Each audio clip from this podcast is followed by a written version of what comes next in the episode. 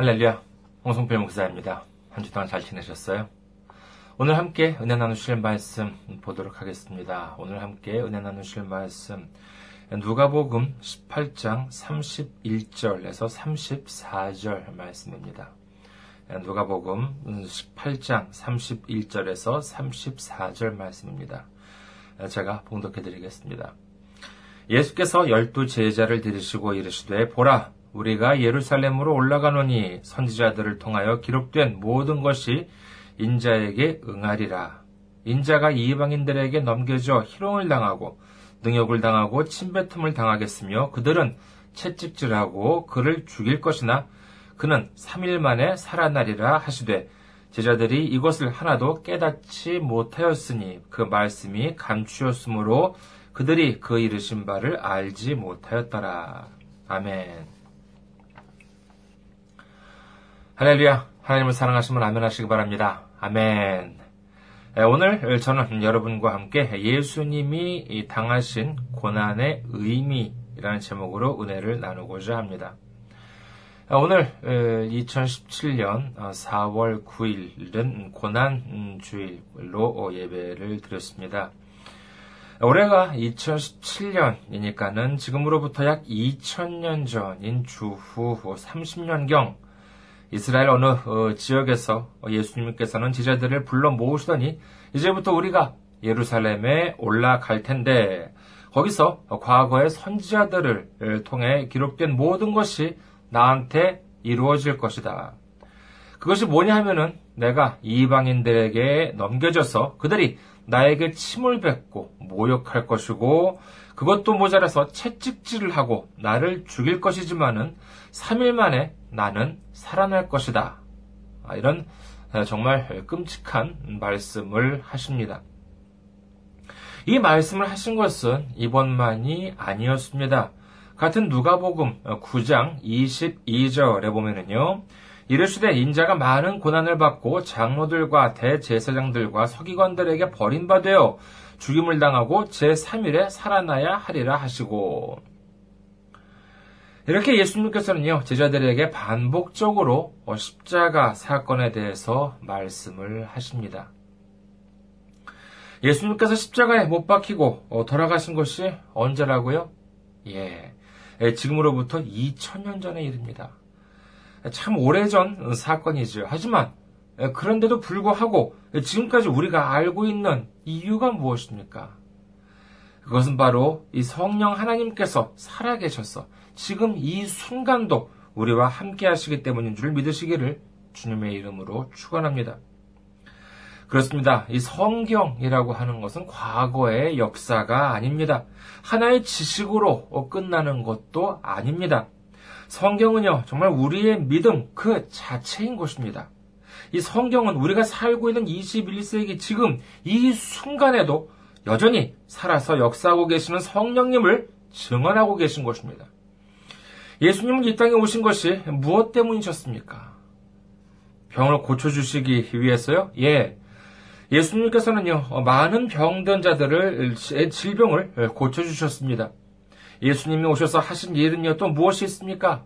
예, 천국 복음을 전파하셨지요. 예수님께서는 3년 정도에 걸친 공생애를 하시는 동안에 살아있는 천국 복음을 전파해 주셨습니다. 하지만 그와 같은 일들은요, 성경에서 과거에도 있었습니다. 예수님이 오시기 전에도 있었어요.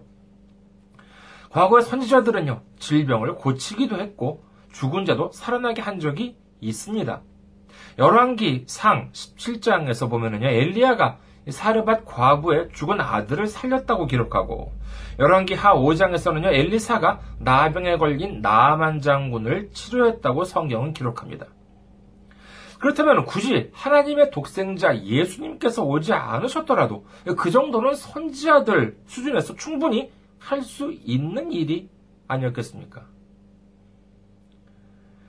하지만 예수님께서는 그럼에도 불구하고 반드시 오셔야 했습니다. 그 이유가 무엇입니까? 그것은 바로 아무리 훌륭하고 뛰어난 선지자라 한다 하더라도 절대로 할 수 없는 것, 바로 십자가에 못 박히심으로 말미암아 우리의 죄를 사해 주는 것. 이것이야말로 예수님께서 친히 이 땅에 오신 이유인 것입니다. 제 아무리 훌륭한 의인이라 한다 하더라도 다른 사람의 죄를 위해서 목숨을 내놓을 수가 없습니다. 이 세상 사람으로는 이와 같은 일을 할 수 있는 사람이 아무도 없습니다. 그렇기 때문에 어떻습니까? 바로 하나님 아들이 친히 오실 수밖에 없었던 것입니다. 예수님께서 체포되고 끌려가서 채찍에 맞으시고 십자가를 지고 골고다 언덕길을 올라가서 거기서 못 박히시는 이 성경의 기록을 보면 참으로 처참합니다. 예수님의 모습을 그린 영화 Passion of Christ를 보신 분들도 많으실 것입니다. 아무리 채찍에 맞고 능욕을 당하더라도요. 하나님의 아들이니까 뭐 거룩하게 뭐 아픔도 느끼지 않고 그랬습니까? 아닙니다. 정말이지 우리가 생각하는 것보다도 훨씬 더 처참한 모습으로 정말 이렇게 그 피범벅이 되어서 십자가를 지시고 끌려 올라가서 거기서 못 박히셨을 것입니다. 그렇다면 왜 예수님께서 그렇게 고난을 당하셔야 했을까요? 예수님이 죽어야 해요?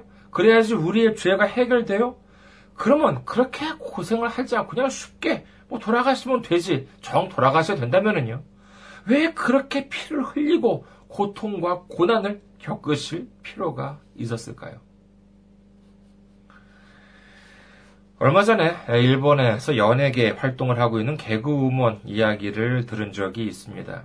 여자예요. 개그우먼인데 이 사람 이름은 다카마츠 나나라고 하는데요. 이분의 증조부, 그러니까 할아버지의 아버지가 되겠죠.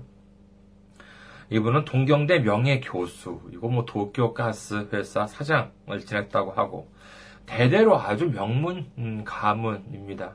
예, 그래서 이그 여성, 음, 이분도 정말 전통 있는 사립중 고등학교를 나와서 대학은 케이오대 종합정책학부를 졸업하고요. 그 다음에 지금은 개구 우먼 활동을 하면서 그 활동을 하는 게 아니라 케이오대학 대학원과 동경대 대학원을 동시에 이수를 하고 있다고 합니다. 참 정말 그 본인 능력도 대단하죠. 그렇죠. 에, 그렇지만은 에, 능력도 대단하지만은요. 어렸을 때부터 그 집안도 정말 그 어, 서민들의 일반 저 같은 이런 그 서민들의 생활과는 상당히 큰 차이가 있었다고 합니다. 예를 들어서 이번 말에 의하면은요, 뭐 자신이 살고 있는 집은 주변 친구들, 자신의 주변 친구들에 비해 가지고 절대로 큰 편이 아니래요. 그럼 그 집이 얼마 정도, 얼마나, 아, 어떤 집이냐라고 하면은요, 방은 고작 한 10개 정도밖에 없었다고 그럽니다. 에, 10개 정도밖에 없었다고 해요. 그리고 그 방들은 어떤 방들이냐? 각각 가족이 쓰는 방이 하나씩 있고, 그 다음에 피아노를 치는 방이 따로 있고요. 책을 읽는 방, 가족끼리 식사를 하는 공간, 휴게실 같은 공간, 그리고 별로 많이 쓰지 않지만 뭐 차를 마시는 예, 그런 공간도, 방도 있었다고 합니다. 어렸을 때는요, 편의점? 아, 편의점이라고 하는 것은 매우 치안 상태가 안 좋아.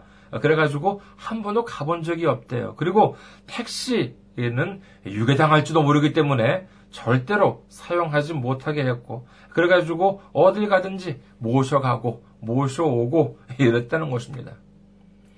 이렇게 살아온 사람들이 과연 우리와 같은, 이 저와 같은 이렇게 서민층의 마음을 이해할 수 있겠습니까? 예를 들어서, 글쎄요, 어떤 것이 있을까요? 자판기에서 음료수를 사고, 그 다음에 거스름돈이 있으면은 혹시 좀 더 있을지 그 자판기 그 거스름돈 구멍에 한번 한 번이라도 더 이렇게 좀 손가락을 넣어보는 예, 그와 같은 이 그 이 그 우리의 서민적인 그러한 심정 저만 그래요? 뭐 저만 그런지 모르겠습니다만 그 서민적인 이러한 심정 같은 것을 그런 분들이 이해를 하실지 잘 모르겠습니다. 우리가 힘들고 어려울 때 예수님을 한번 생각해 보시기 바랍니다. 뭐 나이가 어리고 뭐 장난치고 이제 뭐 그럴 때는 모르지만은 우리가 다 크고 어른이 된 다음에 남들 보는 앞에서 여러 사람들이 나 뭐 여러 사람들한테 둘러싸여 가지고 뭐 뺨을 맞고 모욕적인 일을 당한 적이 있으십니까? 누가 내 얼굴에 침을 뱉고 뭐 그런 일 당해보신 적이 있으십니까? 누가 나를 살같이 떨어져 나가도록 그런 갈고리가 달린 채찍으로 나를 이렇게 뭐 때리거나 내가 그런 채찍에 맞아본 거나 뭐 그런 적이 있으십니까? 하물며 우리가 피범벅이 되어서 무슨 뭐 언덕길을 그 무거운 십자가를 지고 올라가서 거기서 못 박힌 적이 있겠습니까? 뭐 지금은 아무리 흉악범이라 한다 하더라도 그렇게 비참한 형벌을 가하지는 않습니다. 하지만 성경에서 보면은요, 예수님께서 그와 같은 끔찍하고 처참한 징벌을 받으셨다고 기록합니다. 그리고 이 모습을 그린, 앞서 말씀드렸던 이 Passion of Christ 같은 영화를 비롯해서 여러 영화들을 보면서요, 많은 사람들이 가슴 아파하기도 하고, 눈물을 흘리기도 합니다. 네, 그렇다면, 그처럼 가슴 아파하기도 하고, 눈물을 흘리기도 하는 그 이유가 무엇입니까? 아이고, 참 예수님도 불쌍하시지. 아이고. 예수님 저렇게 마구 때리고, 어, 그 죽여다닌 말이야. 정말 참 그저 로마 군인들, 정말 참 못된 사람들이야. 아니야, 아니야, 아니야. 그게 아니야. 예수를, 예수님 팔아 넘긴 가룟 유다가 맞지 나쁜 놈이지. 로마 군인이 뭐가 나쁜 놈들이야. 가룟 유다. 그 놈이 나쁜 놈이야. 어? 아니야, 아니야, 아니야. 이 가룟 유다를 팔아 넘기게 한 사람들은 누구야? 당시의 제사장들, 서기관들, 바리새인들 이런 사람들이 아니야? 그 사람들이 정말 나쁜 사람들이야. 어떻게 죄 없는 예수님을 저렇게 어? 괴롭게 해가 쳐죽일 수가 있어?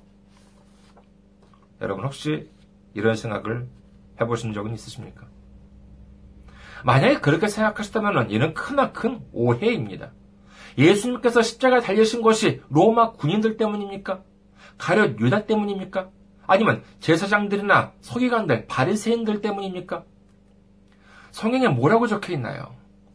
베드로전서 2장 22절에서 25절을 봅니다. 그는 죄를 범하지 아니하시고 그 입에 거짓도 없으시며 욕을 당하시되 맞되 욕하지 아니하시고 고난을 당하시되 위협하지 아니하시고 오직 공의로 심판하시는 이에게 부탁하시며 친히 나무에 달려 그 몸으로 우리의 죄를 담당하셨으니 이는 우리로 죄에 대하여 죽고 의에 대하여 살게 하려 하심이라.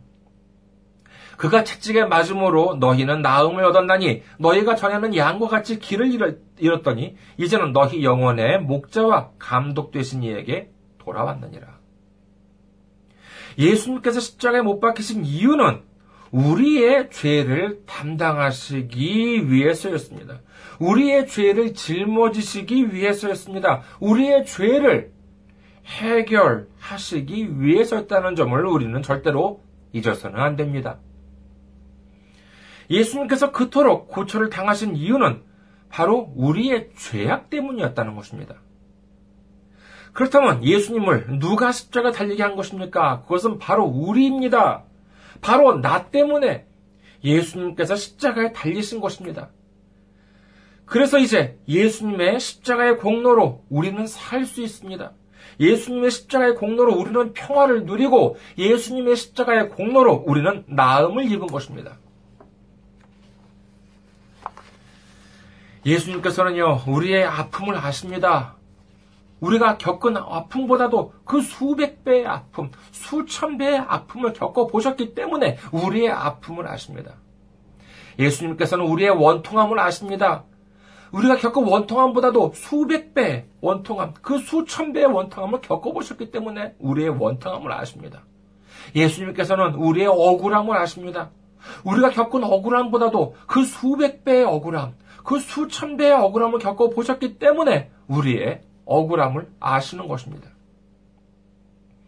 성경을 살펴봅니다. 로마서 10장 13절. 누구든지 주의 이름을 부르는 자는 구원을 받으리라. 우리의 무거운 죄악과 우리의 아픔, 우리의 원통함, 우리의 억울함을, 억울함 모두 안고 예수님께서는 십자가에 달리셨습니다. 이제 우리는 그 이름만 믿으면은 예수님의 보혈의 능력으로 말미암아 우리는 우리의 죄는 사라지고 구원에 이르게 되는 줄 믿으시기를 주님의 이름으로 축원합니다. 예수님께서는요 우리의 죄를 해결해 주셨습니다.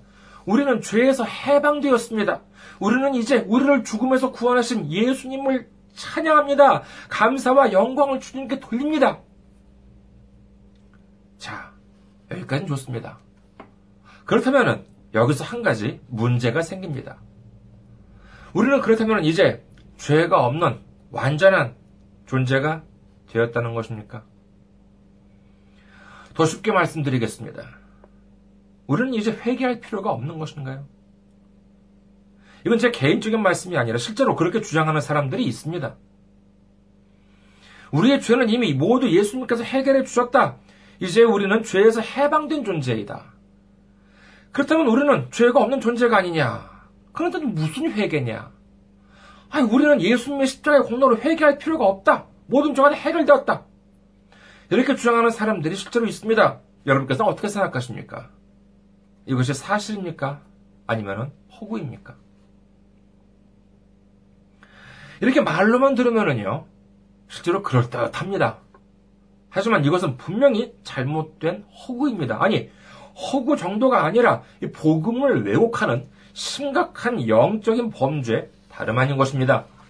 생각해 보십시오. 예수님께서 이 땅에 오셔서 많은 죄인들의 죄를 사해 주셨습니다. 그리고 많은 병자들을 고쳐 주셨습니다. 그렇다면 그들은 이제 더 이상 죄를 짓지 않나요? 병에 걸린 사람들은 어떻습니까? 예수님께서 한번 병을 고쳐 주셨으니 이제는 병에 걸리지 않아요? 만약에 제가 이렇게 말씀을 드리면 어떤 분은 이렇게 저한테 반문하실지도 모릅니다. 아니, 홍 목사. 예수님의 질병을 고쳐주셨는데 다시 병에 걸린다는 것은 예, 그렇다면 그것은 예수님의 치료가 완전하지 않다는 소리냐? 제가 드리는 말씀은요, 그렇지 않습니다. 예를 들어서, 지금 죽을 병에 걸려서 이 10명이 뭐 1년도 남지, 남지 않은 그런 환자가 있다고 생각해 보시기 바랍니다.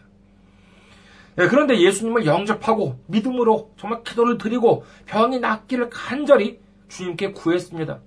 그랬더니 어떻게 됐어요? 놀랍게도 하나님께서 치료를 해주셨습니다. 예, 그런 이야기는 뭐 제가 굳이 드리지 않더라도 예, 교회에서 많이 들어보셨을 것입니다. 이 얼마나 감사한 일입니까?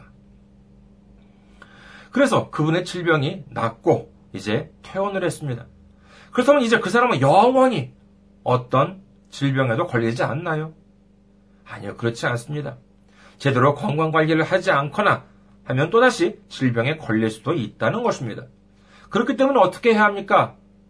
에베소서 4장 21절에서 24절 진리가 예수 안에 있는 것 같이 너희가 참으로 그에게서 듣고 또한 그 안에서 가르침을 받았을진데 너희는 유혹의 욕심을 따라 썩어져가는 구습을 따르는 옛사람을 벗어버리고 오직 너희의 심령이 새롭게 되어 하나님을 따라 의와 진리의 거룩함으로 지으심을 받은 새 사람을 입으라.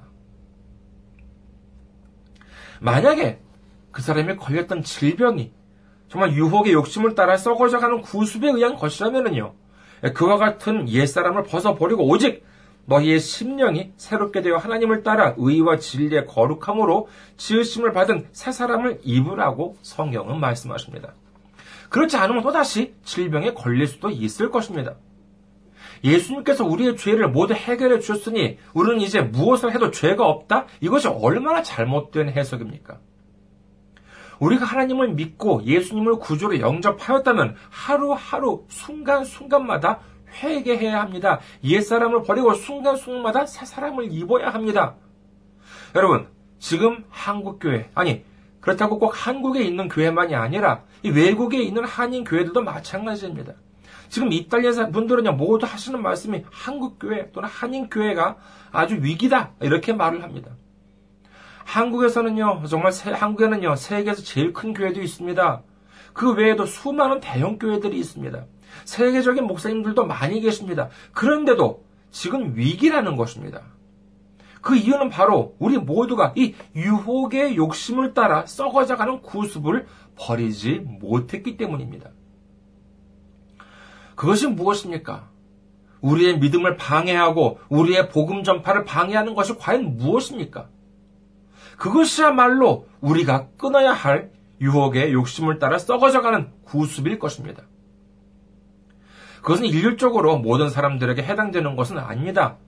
사람마다 끊어야 할 구습은 여러 있을 것입니다. 이를 대표적인 것만 정리를 해본다면 다음과 같은 것을 다음과 같이 꼽을 수 있을 것입니다.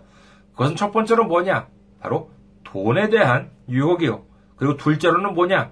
바로 권력에 대한 유혹입니다. 이것이 더욱 무서운 것은요. 이 바로 이와 같은 유혹들이 이, 이 세상에만이 아니라 이 교회 내에서까지 뿌리 내리고 있다는 것입니다. 지금 한인 교회들의 실정을 보십시오. 목회자들은 큰 건물을 짓고 좋은 집에 살면서 좋은 옷을 입고 좋은 차를 타고 다닙니다. 그리고 목회자 자녀들은요, 해외 유학을 시킵니다. 비싼 학비에, 생활비에, 고급차에.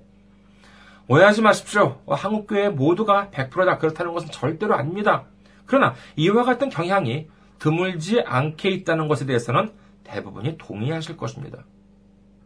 그런데 그 돈이 다 무엇입니까? 다 어디에서 나온 돈입니까? 예, 그렇습니다. 모두 성도들의 헌금입니다. 옛날에는요, 뭐 교회가 하는 일이니까, 아 목사님이 하시는 일이니까 다 좋은 일일 거야. 이렇게 넘어갔을지는 모르지만은 요즘 요즘 성도님들이 뭐 보통 현명하십니까? 대부분들이 다 배울 만큼 배우신 분들입니다. 그런 분들이 볼 때 자신들이 낸 헌금이 어떻게 쓰이는지 모르겠어요? 아무리 헌금이 하나님께 바치는 예물이라 한다고 하지만서도 내가 낸 헌금이 그런 식으로 쓰이고 있다는 사실을 알면서도 흔쾌히 11조 감사원금 주일원금을 하고 싶어 할 사람이 얼마나 되겠습니까? 일이 이 지경이 되니 성도가 줄어들고 교회를 떠나거나 다른 쪽으로 흘러가고 마는 것입니다. 둘째로 이 권력, 권위에 대한 유혹입니다. 한국이나 아니면 외국에 있는 한인교회 같은 경우에 보면은요, 이 목사라고 하면 무슨 예수님 모시듯이 모십니다. 그렇게 주위에서 무조건 목사님, 목사님 하고 섬기다 보니 어떻게 되냐 하면은요, 이 목에 점점 더 힘이 들어가고 맙니다. 제가 미국에서요, 잠시 신학교를 다닌 적이 있습니다. 아, 졸업은 안 했습니다만은요. 예, 잠시 신학교를 다닌 적이 있습니다. 거기서 만나뵌 한국 목사님들의 말씀을 들으면은요, 의아스럽다 못해서 좀 충격적이었습니다. 그 목사님, 한국 목사님들, 한국에서 오신 목사님들이 하시는 말씀이 성도들이랑 같이 목욕탕에 가거나 성도들이랑 같은 화장실을 쓰면 안 된대요. 왜냐하면은요, 그것만으로 성도들이 자기들을 그 무시하게 된다는 것입니다. 아니, 이건 뭐, 누구한테 뭐 그렇게 얘기하는 사람들이 있더라라고 들은 게 아니라 제가 직접 한국에서, 미, 미, 미국에 있을 때 직접 한국에서 오신 목사님들한테서 이렇게 들었습니다. 정말 그래요? 사실입니까? 예전에 텔레비전에 자기가 어렸을 때는요 무슨 연예인 아이돌 가수들은요 화장실에도 안 가는 거라고 그렇게 이제 생각했다는 사람들도 있다던데 목사님들도 그래요? 화장실도 안 가고 아주 그렇게 거룩한 존재입니까? 목사가 거룩해요? 거룩하게 뭐가 거룩해요? 다 똑같은 사람입니다. 대형교회 당회장님이나 이제 막 주님을 영접한 새신자나 모두 예수님 없이는 구원을 받지 못하는 정말 예수님 덕분에 구원을 받게 된 사람인 것입니다. 그런데 거기에 무슨 대단한 차이가 있다는 것입니까?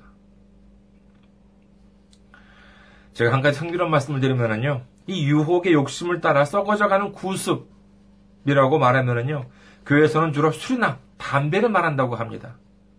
그래서 예수님을 영접하고 교회에 다닌다고 한다면은요, 술이나 담배를 끊어야 한다고 해요. 이런 말씀 혹시 많이 들어보시지, 아, 들어보셨는지 모르겠습니다. 이런 말씀 누가 하느냐 하면은요, 교회 목사님이나 아, 교회에 오래 다니신 분들이 합니다. 하물며, 아직도 술이나 담배를 못 끊었어? 에이, 이거 뭐냐? 아직 구원을 받지 못한 거야. 이렇게 말씀을 하실 정도입니다. 여러분께서 어떻게 생각하십니까? 한국 교회나 한인 교회 보면은요 맨날 일어나는 일이 이 교회 내에서의 갈등, 분쟁 그리고 교회가 서로 싸우고 갈라지고 어, 그럽니다. 그리고 교회 안에서 보면은요 성도들끼리 서로 다투기도 하고 서로 또 시험에 들기도 합니다. 그런 분들은 아마도 모두 술도 안 마시고 담배도 안 피우는 분들이겠지요. 다 목사님들, 장로님들이니까는요. 저는 그런 모습을 보면은요, 이런 생각도 듭니다. 차라리 그렇게 서로 거룩한 척 하지 말고, 목사님, 장로님 할 것 없이 서로 그냥 거하게 술이나 한잔 하면서 서로 속마음을 털어놓고 하면 차라리 금방 문제가 해결되는 경우도 있지 않을까 하는 생각도 합니다. 목사가 의인입니까? 장로님, 권사님이 무슨 의인입니까? 예수님을 믿는다면 모두가 의인이나 무슨 성인군자가 되는 것입니까? 그렇게 의인인 척을 하니까 힘들어지는 것입니다. 그렇게 힘들고 고달플 때는요, 기도하라고 하죠. 그렇죠, 교회에서. 하지만 제 경험으로 밀어보면은요, 정말 힘들고 정말 고달플 때는 기도도 안 나오더라고요. 아, 정말 다 때려 부숴버리고 싶을 때가 있어요. 다 정말 집어치워버리고 싶을 때가 있습니다. 하지만 그렇다고 정말 다 때려 부수고 다 집어치워버리고 그러면 되겠습니까? 남들한테 민폐를 끼치면 안 되죠. 자기가 속상만 자기가 해결해야지. 왜 교회나 회사에서 깽판을 치고 이웃한테 왜 행패를 부립니까? 차라리 그럴 때는요, 괜히 의인 척, 뭐 거룩한 척 하지 말고 차라리 그냥 술이나 한잔 하고 푸세요. 도저히 안 될 때는요, 저희 가서 어, 예전에 뭐 끊었던 담배라도 한 대 피우세요. 괜찮아요. 그리고 어떻게 해요? 그리고 잠시나마 예수님을 한번 떠올려 보시기 바랍니다. 그래, 내가 이렇게 속이 뒤집어지는데 예수님은 그때 어떤 심정이셨을까? 그리고 뭐예요? 그래, 예수님도 그때 그렇게 힘들고 괴롭고 속이 뒤집어지셨을 테니 지금 내가 이렇게 힘들어 하시는 것도 아시겠지. 아무리 속이 부글부글 끓어도 그래 네가 예뻐서 참는 게 아니야. 내가 예수님 때문에 참는다. 이것이야말로 복음 아니겠습니까? 이것이야말로 은혜 아니겠습니까? 말씀을 정리하겠습니다. 오늘은 고난주일이고 이제 이번 주는 고난주간입니다. 예수님께서 우리를 위해 능욕을 당하시고 채찍에 맞으시고 십자가를 지신 채로 그 험나는 길을 여기 쓰러지고 저기 쓰러져 가면서 골고다에서 십자가에 못 박히신 바로 그 주간입니다. 누구를 위해서요? 예, 바로 우리를 위해서입니다. 이 죄 많고 못난 우리의 죄를 사해 주시기 위해서입니다. 이렇게 못난 나 하나 살려 보시겠다고 예수님께서는 그렇게 고난을 당하시고 십자가에 달려신 것입니다. 우리를 구원해 주시기 위해서 그 대가로 예수님께서 대신 죽어 주신 것입니다. 이 감사를 우리가 어떻게 갚을 수 있겠습니까? 오늘 이 한 주를 주님이 받으신 고난과 주님이 우리를 위해 흘려주신 보혈을 묵상하시면서 그리고 우리에게 넘치도록 주신 그 사랑을 생각하시면서 정말 주님이 기뻐하시는 삶을 살아가는 우리 모두가 되시기를 주님의 이름으로 축원합니다. 감사합니다. 한 주 동안 건강하시고 승리하시고 다음 주에 뵙도록 하겠습니다. 안녕히 계세요.